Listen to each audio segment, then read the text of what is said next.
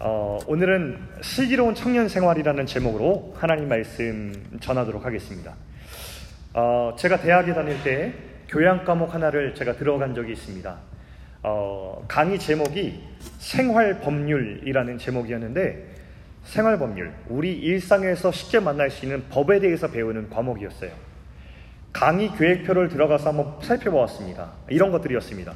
부동산 계약에 관한 법률, 교통사고 시 법률, 어, 결혼과 이혼, 상속 재산에 관한 법률, 뭐 이런 것들이었습니다. 집을 계약 시에 임대한 테너런트들이 어떻게 집 주인으로부터 이렇게 보호받을 수 있는지에 대한 법들. 그러니까 우리가 실생활에서 만날 수 있는 법률들, 그것들을 모아놓고 배우는 것이 이 생활 법률이라는 과목의 핵심 내용들이었습니다.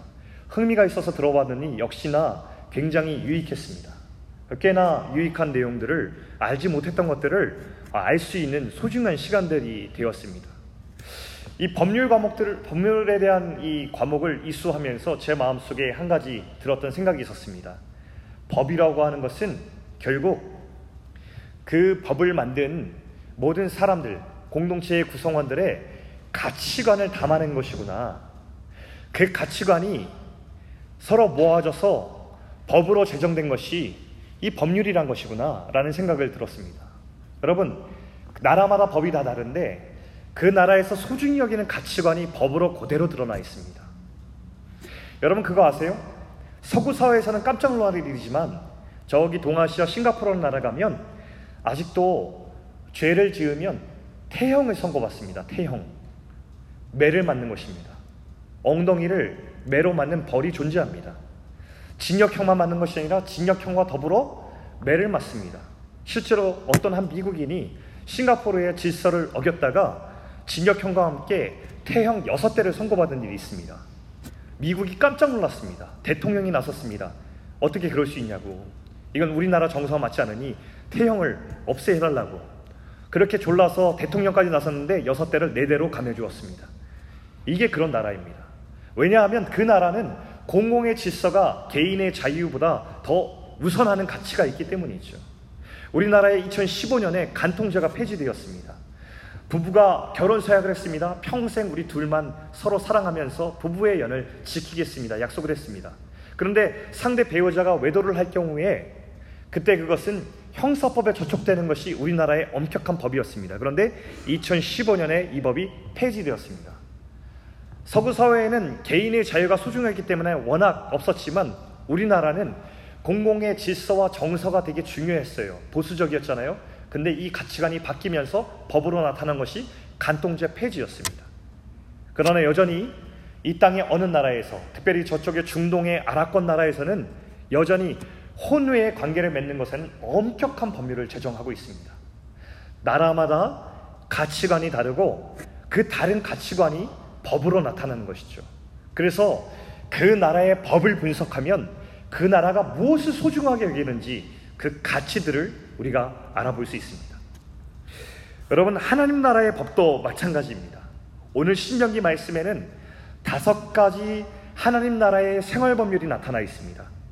이 법률을 하나하나 들여다보면서 이 법들을 분석해 보면 하나님께서 무엇을 소중히 여기시는지, 하나님 나라를 살아가는 하나님의 백성들은 어떤 하나님의 마음을 가슴에 담고 살아가야 되는지에 대해서 알 수 있기 때문에 이 법을 면밀히 분석해내는 것은 굉장히 의미 있는 일입니다. 오늘 우리는 그 일을 해보려고 하는데 오늘 저와 여러분이 이 시대를 살아가지만 저먼 옛날 하나님께서 제정하신 법들을 분석해 보면서 오늘 이 땅에서 이 사회법을 넘어서서 하나님 나라의 가치와 법을 어떻게 가슴에 담으며 살아갈지 그렇게 어떻게 하나님 나라 백성으로 슬기롭게 생활하며 살아갈지를 배워보려고 합니다. 자, 한 가지씩 우리 살펴보죠. 첫 번째 법입니다. 첫 번째 법은 15절 16절에 나오는데 주인에게서 도망친 종에 관한 법입니다. 자, 15, 16절 한 목소리로 읽어보겠습니다. 자, 시작. 종이 그의 주인을 피하여 내게로 도망하거든 너는 그의 주인에게 돌려주지 말고 그가 내 성읍 중에서 원하는 곳을 택하는 대로 너와 함께 내 가운데에 거주하게 하고 그를 압제하지 말지니라. 아멘. 도망친 종에 관한 법을 하나님께서 알려주시고 계세요. 성경은 주인에게서 도망친 종을 원래 주인에게 돌려보내지 말 것을 말하고요. 그 종이 원하는 곳을 택하게 하고 그리고 그를 잘 돌봐주라고 성경은 이야기하고 있습니다. 어, 사정이 있어서 도망쳐야만 했던 이 종을 안정과 복지를 책임지라고 공동체에게 명령하고 계신 하나님의 법입니다. 고대 근동법인 함무라비 법전은 그 고대 근동에 있는 지금으로부터 한 3,700년 전에 존재했던 법인데 고대 근동 사회의 표준으로 제시된 그런 법이었습니다. 이 법을 잘 살펴보면 그 당대의 사람들 3,700년 전의 사람들의 사고방식과 가치관을 엿볼 수 있는데 그때 이렇게 기록되어 있어요. 조, 주인에게서 도망친 종을 숨겨주는 자는요, 사형입니다. 그리고 도망친 종이 주인에게 다시 돌아가면 그 종은 사형에 처합니다. 이게 함무라비 법전에 적혀 있는 기록된 법의 내용이에요. 다시 말하면 하나님께서 이 법을 제정할 당시 고대 근동 사회에서 있었던 법의 보통의 내용은 뭐냐면 이 노예를 재산의 일부로 여겼기 때문에 그 재산을 훔친 자에게는 사형 그리고 재산이 자기의 권리가 없음에도 불구하고 자기 의사대로 자유롭게 주인에게서 도망치면 그것은 죽일 죄였습니다. 근데 하나님은 그 표준이 되는 법과 정반대의 가치를 이야기하는 법을 제정하고 계신 것이죠. 여러분 왜 그럴까요? 하나님은 이 사람을 재산으로 여기는 것이 아니라 생명, 존귀한 생명으로 여기시는 관점을 가지고 있기 때문입니다. 굉장히 다른 가치관이에요, 그 당시랑. 그래서 그 도망친 노예를 생명을 지켜주고 그리고 그 도망친 노예가 아무것도 없이 왔기 때문에 인간답게 살 수 있도록 존엄히 여기고 잘 돌봐주라는 명령까지 해주시는 거예요. 도망친 노예는 돌아가면 죽는 겁니다.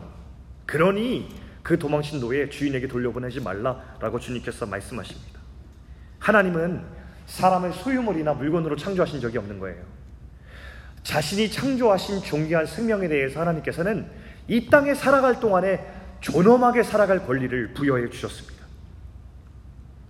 이것이 하나님의 법이었고 이 하나님의 법은 그 시대의 법과 당대의 법과 정반대의 가치로 흐르게 되었어요. 자, 두 번째 법도 우리 한번 볼까요? 두 번째는 창기와 그들이 번 소득에 관한 법입니다.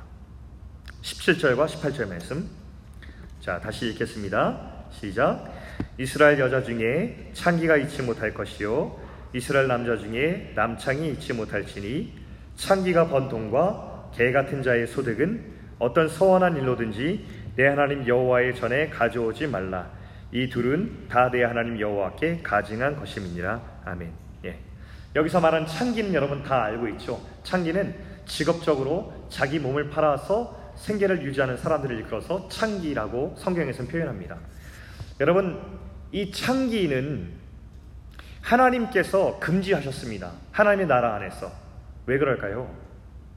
직업의 기천의 문제가 아니라 창기라고 하는 것은 자기의 성을 팔고 사는 것인데 그 행위는 인간의 존엄성을 지키지 못하는 것이라고 하나님께서 판단하시기 때문입니다.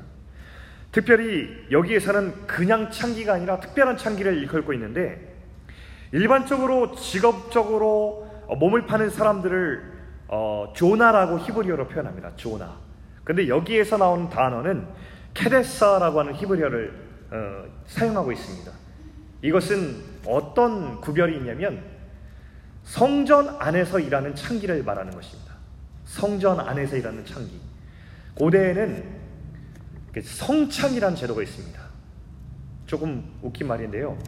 거룩한 창기 제도가 있었어요. 성창 제도. 그래서 신전마다 여자들이 있었습니다. 제사를 드릴 때 사람들이 그냥 신전 안에서 제사를 드리고 의식을 치르는 게 아니라 다산을 빌거나 어떤 특별한 복을 기원할 때에는 그 재물을 들고 들어가서 그 제사를 드리기 전 그 신전 안에 있던 여성들, 여제사장 혹은 남제사장들과 함께 성적인 관계를 난잡하게 맺음으로써 제사의 의식을 치렀습니다. 하나님 보시기에 이 가나안 안에 존재했던 이 법이 더럽다고 여겼고 인간의 존엄성을 망치고 우상을 숭배하는 것이기 때문에 하나님께서는 이것을 엄격히 금지하셨기 때문입니다. 이 법에서도 하나님께서는 인간의 존엄성을 스스로 파괴하는 일, 그리고 스스로 존엄성을 파괴하고 스스로 존엄성이 파괴된 자가 다른 사람들을 파괴하는 일을 굉장히 엄격하게 금지하셨다는 것을 우리는 볼 수 있어요. 게다가 그 당시에 이 개 같은 자, 그러니까 개 같은 자의 소득이라고 하는 것은 정당하게 번 소득이 아닌 것을 얘기하는 거예요. 어, 주석을 보니까 이렇게 설명하더라고요. 그러니까 창기로 인해서 수익을 얻은 사람들이 하나님의 전에 와서 그 소득을 드리는 사람들, 그러니까 이중생활이죠. 우상도 숭배하면서 하나님도 떠나지 않는 사람들이 여기서 번 수익을 하나님의 전에서 내는 경우가 있었다고 하고 또 더 넓은 번주로 말미해서 개 같은 자의 소득은 하나님의 백성이 정당한 일을 통해서 벌자는 소득을 가리키는 것입니다. 그것을 주님의 전에 가져오는 것을 금지 또 하셨어요. 왜냐하면 하나님은 결과로 결과를 중요, 중요시하는 분이 아니라 하나님께서는 과정을 보시는 분이시기 때문입니다. 가끔 이런 얘기합니다. 야, 지금은 청년들한테 이렇게 조언하시는 분 제가 봤어요. 청년의 때에는 공부에 올인하는 때야. 청소년의 시기는 수능과 대입을 준비하는 때야. 그러니 지금은 신앙생활 그렇게 열심히 안할 때. 청년의 때에는 스펙을 쌓는 시기야. 시험 준비해야지. 토익 점수 준비해야지. 좋은 잡 얻으려면은 지금 이러고 있을 때가 없어. 이렇게 얘기하는 사람이 있습니다. 그러면서 이렇게 얘기해요. 뭐라고 얘기하냐면 나중에 돈 많이 벌면 교회에 헌금해. 네가 좋은 자리에 올라가면 그 자리에서 하나님 열심히 해. 세상의 성공주의가 교회 안에 가져온 합리화입니다. 하나님께서는 우리가 어떤 과정을 거쳐서 인생을 살아가는지에 더 관심이 있으십니다. 세상에 관심 있는 것은 우리가 어떤 사람이 되었는가 결과를 보고 결국 우리가 어떤 얼마만큼 소유를 가졌는가 하는 결과론적인 것을 바라보지만 하나님께서는 어떻게 그 사람이 하나님을 예배하는 인생을 살아갔는가를 보시고 하나님께서 저 자리에 가기까지 어떤 과정을 통하여서 정직하게 그 길을 걸었는가를 보시는 것이 바로 과정을 중요시하는 하나님이십니다. 우리가 이런 하나님을 잘 이해해야 돼요. 특별히 요즘같이 결과로 모든 것을 이야기하고 평가하는 시대를 살아가는 우리들에게 과정을 중요하신 하나님의 성품은 꼭 간직해야 될 중요한 가치입니다. 어, 교회 안에서도 마치 어떤 사람들은 교회가 헌금에 고파서 어떻게 돈을 벌든지 간에 교회에 헌금을 많이 가져오면 교회가 그 소요가 많아지므로 좋아할 거라고 얘기하지만 그것은 부패한 교회가 그럴 것입니다. 하나님 앞에 정직한 교회, 예수 그리스도의 몸된 교회들은 아마도 당당하게 이야기할 것이에요. 성도들에게. 여러분 정직하게 일하십시오. 정당한 대가를 소득으로 취하십시오. 그리고 그것에서 하나님께 주신 복을 주님 앞에 아, 헌금으로 드리십시오. 그것을 권장하는 교회가 정직하고 어, 정의로운 교회가 아닐까요? 건강한 교회가 아닐까요?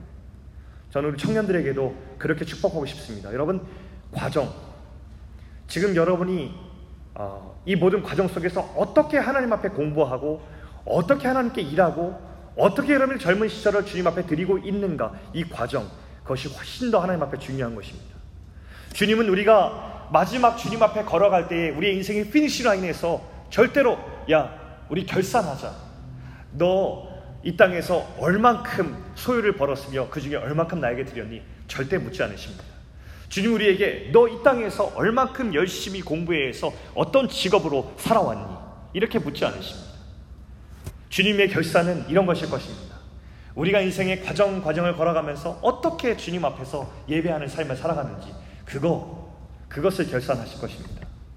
우리 사랑하는 청년들이 주님 앞에서 그렇게 구별된 어, 정결한 인생들을 정직하게 잘 걸어갈 수 있기를 주님의 이름으로 축복합니다.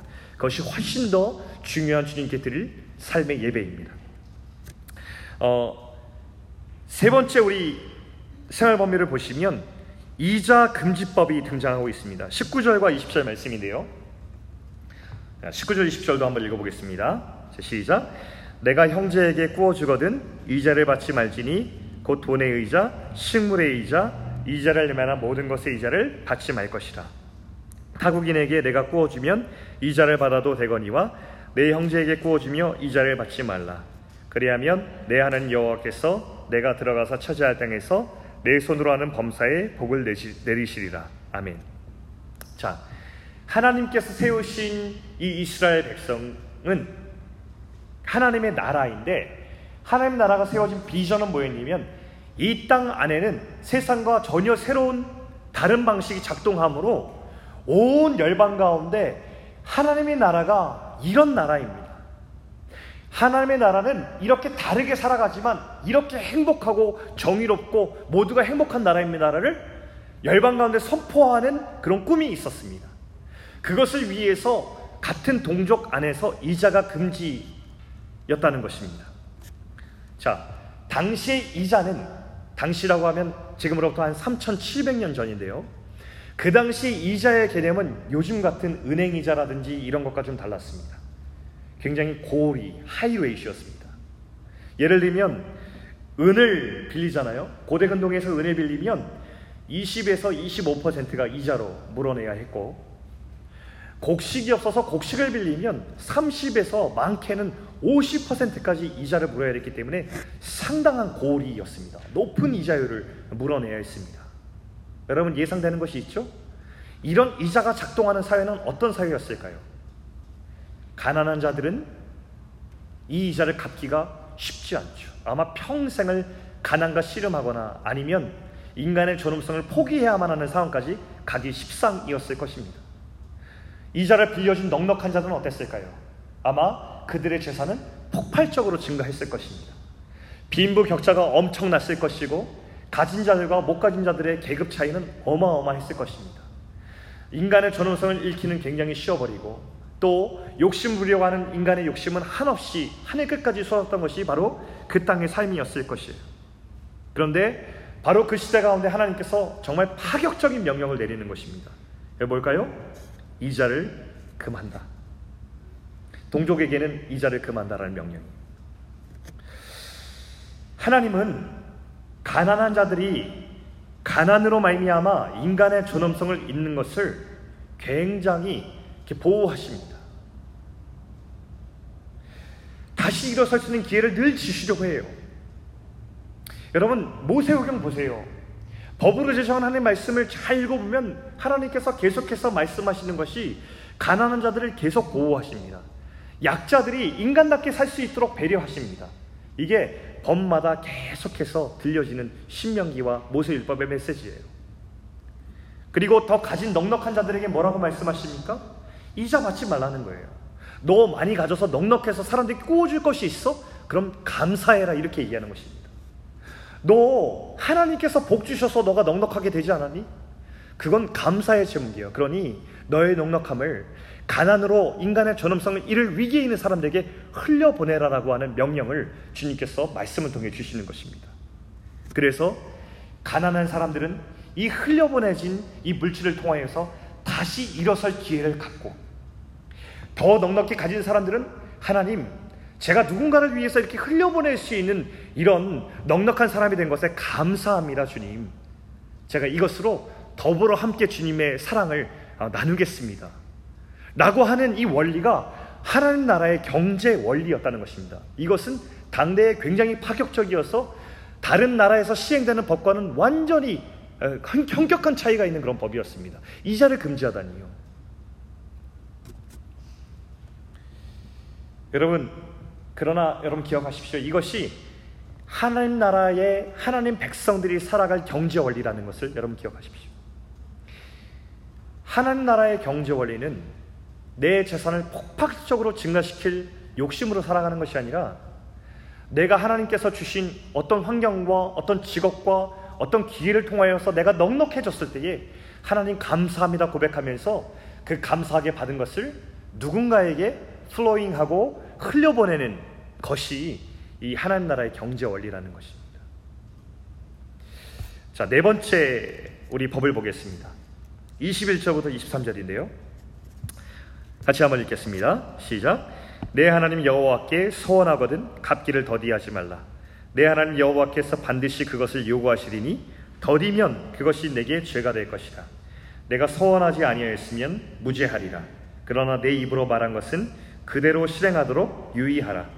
무릇 자원한 예물은 내 하나님 여호와께 내가 서원하여 입으로 입으로 잠시만요. 제가 성경이 잘못된 것 같습니다. 예, 입으로 언약한 대로 행할지니라고 나와 있습니다. 자, 우리 네 번째는 서원을 꼭 지켜야 된다라고 하는 이 법인데요. 약속을 이행하는 법입니다. 여러분 서원이 생소한 분이 있으실 텐데 서원은 이런 거예요. 기도할 때 하나님께 약속하는 것입니다. 일반적으로 그렇죠. 하나님 저한테 뭐뭐뭐 해주시면 제가 이거 드리겠습니다.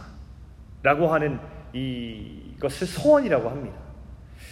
어, 당시에 아마 소원하는 사람이 많이 있었을 것이라고 예상이 됩니다. 하나님, 저한테 이거 해주시면 저 이거 드릴게요.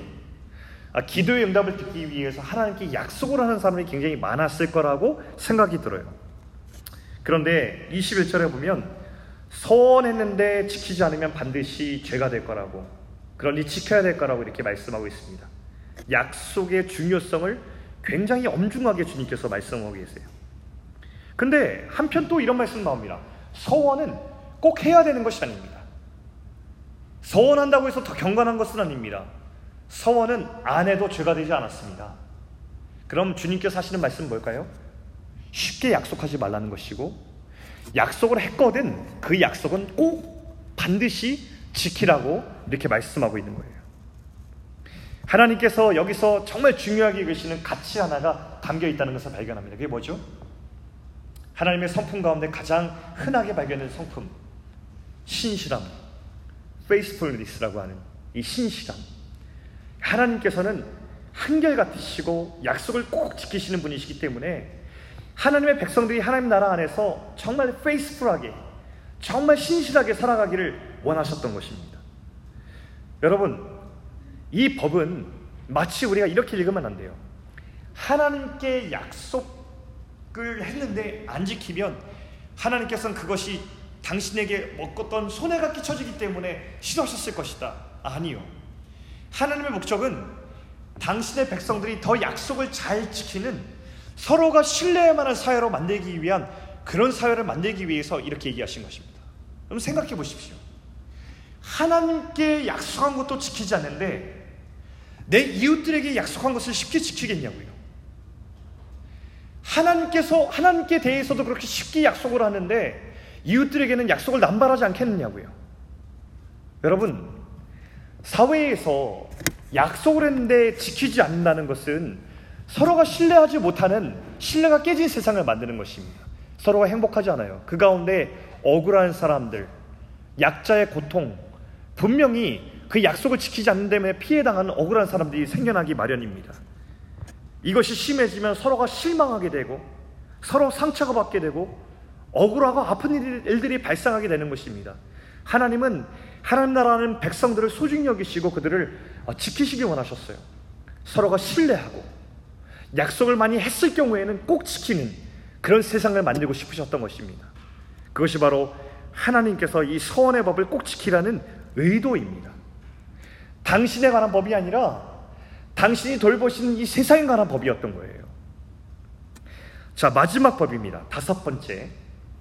에이스라고 부르는 법이죠. 에이스 법. A, AYCE. 여러분, AYC. All You Can Eat 법이라고요. 이게 뭐죠? 그 나라 안의 백성들은 이웃의 포도원에 들어가서 마음껏 먹을 수 있었어요. All you can eat. 먹을 수 있을 만큼 배불리 먹어라. 여러분 곡식 밭에 들어가잖아요. 그럼 곡식을 손으로 자기가 따올 수 있을 만큼 딸 수 있었어요. 왜? 먹고 살아야 되니까. 그러니 여러분 하나님 나라 안에서는 무엇이 가능했냐면 정말 아무리 없는 사람들 최극빈자라도 끼니를 굶지 않고 살아갈 수 있는 권리가 주어졌다는 거예요. 그리고 이런 사람들에 대해서는 자기 포도 농장과 곡식밭을 오픈해야 될 의무가 모든 밭의 주인과 농장의 주인에게 있었습니다. 자, 왜 그럴까요? 인간의 존엄성 때문입니다. 사람이 귀하기 때문입니다. 사람이 언제 자신의 존엄함을 잃어버리는지 아세요? 끼니를 먹지 못할 때. 배가 고픈데 먹을 것을 먹지 못할 때 그때 인간의 존엄성은 손상받는 것입니다. 하나님은 사람들이 배고픈 것을 두고 보지 못하시는 분이셨어요. 사람을 끔찍히 아끼셨거든요. 여러분 그런데 이렇게 올 유쾌한이법을 주님께서 제정하시면서 포도 농장과 곡식 밭을 열어주시면서도 한 가지 금지하신 것이 있었습니다. 그게 뭐죠? 손만 사용해야 됐어요. 자, 포도 농장에 들어가잖아요. 거기서 마음과 포도를 따먹어서 배부르면 됐어요. 근데 그릇에 담지는 못하게 하셨어요. 곡식밭에 들어가서 손으로 딸 수 있을 만큼 걷어서 안고서 곡식을 돌아갈 수 있었지만 그런데 낫을 이용해서 곡식을 꺾지는 못하게 하셨어요. 왜냐하면 하나님은 가난한 자들이 먹는 것도 소중히 여기셨지만 동시에 그 재산을 소유한 사람들의 생존권도 보호하시길 원하셨기 때문이에요. 하나님은 그 재산을 가지고 있는 사람들이 삶의 터전을 잃어버리는 것에 대해서는 보호해 주셨어요. 여기에 엄청난 디테일이 들어있는 거예요. 하나님은 사람들의 삶, 그 사람들이 존엄하게 살아갈 권리, 삶의 터전이 파괴되지 않을 권리에 대해서 모두 다 보호하셨습니다. 여러분, 우리가 비즈니스를 하는데 올 유캔이 우리 가가지고 여러분 락앤락 이런 거 가져가가지고 거기다 담아. 내가 배부른데 배부르게 먹고 나서 고기를 거기다 담아가지고 락앤락을 이만한 그 김치 락앤락 이 가져와가지고 한 네 개 해석해가지고 가방 속에다 해가지고 거기다가 막 담아가요. 그 비즈니스는 망하는 거잖아요. 하나님 이걸 원치 않으셨다는 거예요. 하나님께서 아주 세심하게 함께 살아가는 방법, 이 생활, 슬기로운 생활하는 방법을 이 다섯 가지 법률에 담아 놓으셨다는 것이죠. 자, 여러분, 이 다섯 가지 법을 보시면서 여러분은 어떤 생각이 드셨습니까? 어떤 하나님의 가치와 마음을 발견하셨어요? 딱 한 단어로 저는 말하고 싶습니다. 사람이 가장 귀하다. 사람. 이 사람이란 단어가 생각이 나더라고요. 하나님은 이 사람이 너무 귀한 거예요. 성경은 하나님을 위한 법이라고 이렇게 오해하는 사람이 있어요. 뭐 하나님께 무엇을 바치고 하나님께 무엇을 헌신해야 되고 우리의 고통을 참아야 되고 막 이렇게 이해하는 사람이 있어요. 근데 여러분 성경의 법을 자세히 분석해 보십시오. 우리가 주님 앞에 주님 백성 되기 위해서 드려야 될 것도 물론 있지만 그러나 결국 모든 것이 다 우리 사람의 존귀함을 지키기 위한 법이라는 것을 우리가 깨닫게 됩니다. 성경은 철저하게 신본주의의 책입니다. 하나님이 이 나라의 왕이십니다를 선포하는 책입니다. 그런데 놀라운 사실은 그 온 땅의 만왕의 왕이신 하나님께서는 가장 자신의 왕권과 통치력과 능력을 다하여서 이 땅에 있는 것, 이 땅의 나라 안에 실현시키길 원하시는 것이 있는데 그것이 무엇이냐면 사람이 존귀하게 되는 것. 이 땅에 존재하는 한 사람 한 사람이 본래의 가치를 회복하고 그 가치의 존엄성에 따라서 살게 되는 것을 주님께서 계속해서 돌보고 자신의 능력을 거기에 쏟고 계신다는 것입니다. 인본주의 같은 경우는 이런 특징이 있죠. 우리 인간 스스로가 우리 스스로의 가치를 발견해 보자라고 하는 운동입니다. 그런데 인간의 존엄성을 부여해 주신 하나님을 제대로 알지 못하면 인간의 존귀함을 깨닫는데 우리에게 명백한 한계가 있습니다. 우리는 진정 서로를 귀하게 여기고 사랑할 수 없어요. 하나님이 누구신가? 하나님이 어떤 가치를 우리에게 주셨는가? 하나님이 사람을 어떻게 어떤 존재인 것만큼 만드셨는가? 하나님의 마음을 모르면 우리 인간의 진짜 가치를 발견하기 어려워요. 우리 모두는 자기 중심성이라는 죄에 걸린 자들입니다. 우리는 서로를 돌아보기보다 우리의 성을 쌓는 일에 훨씬 더 관심이 있고 그런 관성을 지닌 채 살아가는 사람들이에요. 스탑할 수 없어요. 내 성 쌓기, 내 소유 늘리기, 이 모든 것에 속도를 내고 멈출 수 없는 삶을 살아가는 것이 죄성을 가진 우리의 본성입니다. 그러나 살아계신 하나님을 만날 때에만 우리는 그 관성의 힘을 극복하고 멈추어 서서 내 성 쌓기를 멈추고 내 소유 늘리기를 멈추고 우리 주변에 있는 사람들을 발견하기 시작합니다. 아, 내 주변에 있는 소중한 사람들, 귀한 사람들, 그들을 발견하면서 그들을 돌보고 사랑하는 하나님의 창조 원리에 따라 살게 되는 것입니다. 그래서 하나님이 만드신 모든 법은 사람이 가장 귀하다라는 가치를 담고 있어요. 아, 오늘 우리는 신명기에 기록된 생활법률을 일부 살펴보면서 제가 지금 말씀드린 것처럼 사람의 귀함 이것을 이렇게 하나님의 마음을 발견했습니다. 그런데 이 신명기의 법률은 이 법률의 여러 조항 중 일부에 담겨 있는 법이 아니라 사실은 하나님의 마음 안에 가득하게 충만하게 담겨 있는 정말 풍성하다 못해 넘쳐 흐르는 마음을 대변하는 법이었던 거예요. 그리고 이 마음은 결국 어디에서 하이라이트로 나타나게 되냐면 십자가 위, 이 복음 안에서 이게 터져 나오게 됩니다. 여러분 십자가에 달려 돌아가시기 위해서 예수님께서 이 땅에 오셨을 때 예수님의 이 땅에서 삶을 한번 여러분 추적해 보자고요. 예수님이 이 땅에 오셨을 때 공생애를 시작하셨을 때에 이 땅이 놓친 사람들을 주님께서 찾아가셨어요. 우리 예수님은 이 세상이 가치가 없다 생각해서 놓쳐버린 사람들, 소외되어 있는 사람들, 사람들이 찾지 않고 귀하게 여기지 않는 사람들에게 주님은 가셨어요. 예를 들어서 가늠한 여인들. 가늠한 여인을 발견했을 때 사람들은 그 여인을 향하여서 돌을 들었어요. 주님이 말씀하지 않으셨다면 그 돌은 모두 여인에게 달려 들어가서 그 여인의 생명은 거기서 끝났을 거예요. 근데 예수님이 그 가늠한 여인을 막아서셨어요. 그리고 가늠한 여인인데도 불구하고 그 당시 사회법에 의하면 쓰레기 같은 사람이어서 생명의 가치가 전혀 없는 사람이었는데 예수님은 그 사람을 귀하다 해주셨어요. 여러분 사기오는 어때요? 사기오 같은 경우는 로마 앞잡이. 우리는 일제 식민지를 경험했기 때문에 우리는 그 심정을 좀 알아요. 친일파. 우리 여러분 이제 우리 캐나다에 있는 사람들도 우리 드라마는 다 봤잖아요. 어떤 드라마죠, 여러분? 가면 들어본 드라마 뭐예요? 이병헌 나오는 게 뭐죠? 네? 미스터 선샤인이라는 드라마 다 봤잖아요. 거기에 이제 나오는 친일파 사람들 보면 피가 끓잖아요. 같은 민족으로서. 그 당시에 로마의 앞자기를 활용하면서 자기 동족의 허리띠를 졸라먹이고 등을 쳐서 자기가 부를 이룬 사람이 사케오였어요. 아무도 상종 안 하는 사람이었습니다. 더러운 사람이었어요. 근데 예수님이 이 사케오를 찾아가십니다. 그리고 함께 식사하세요. 당시 예수님 당시에 함께 식사를 한다는 말은 같이 밥 먹었다는 의미가 아니라 함께 식탁에 앉았다는 말은 저 사람을 내가 수용한다는 뜻이었어요.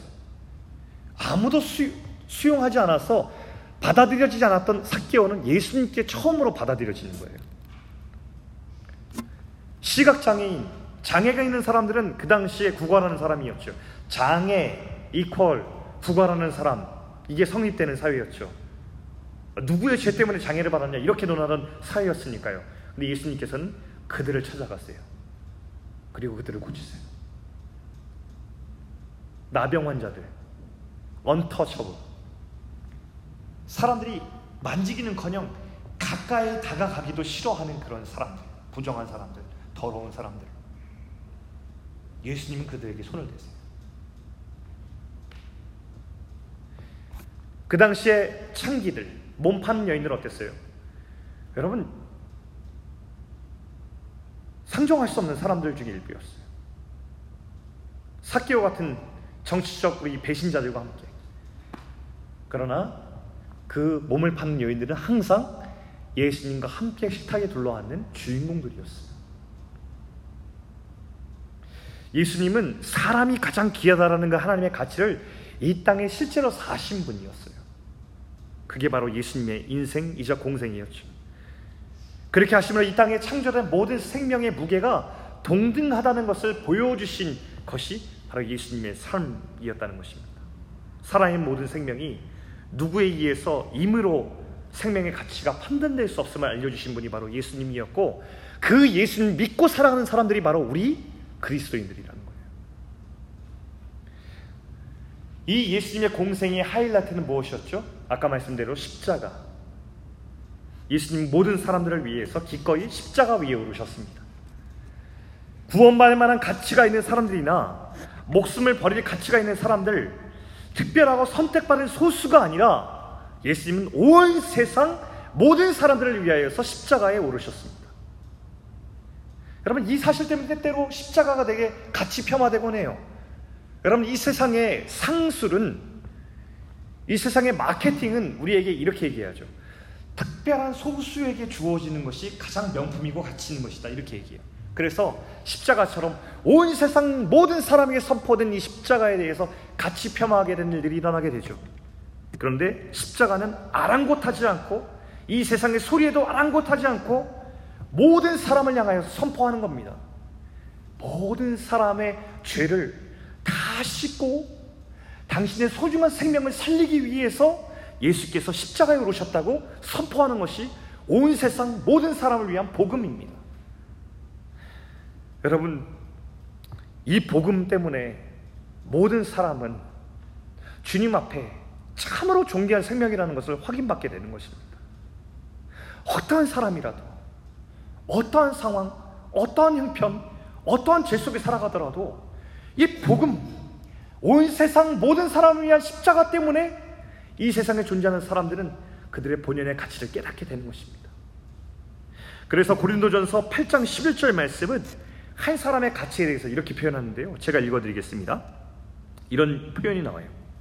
그는 그리스도께서 위하여 죽으신 형제라. 이런 말이 나와요. 한 사람을 표현하는 이 성경의 방식이에요. 저 형제는, 저 자매는 예수님께서 위하여 죽으신 소중한 존재다라는 개념이 성경을 통해 선포됩니다. 여러분, 우리가 하나님의 법대로 예수님이 보여주신 대로 하나님 나라를 세우면 주님의 통치가 이 땅에 나타나요.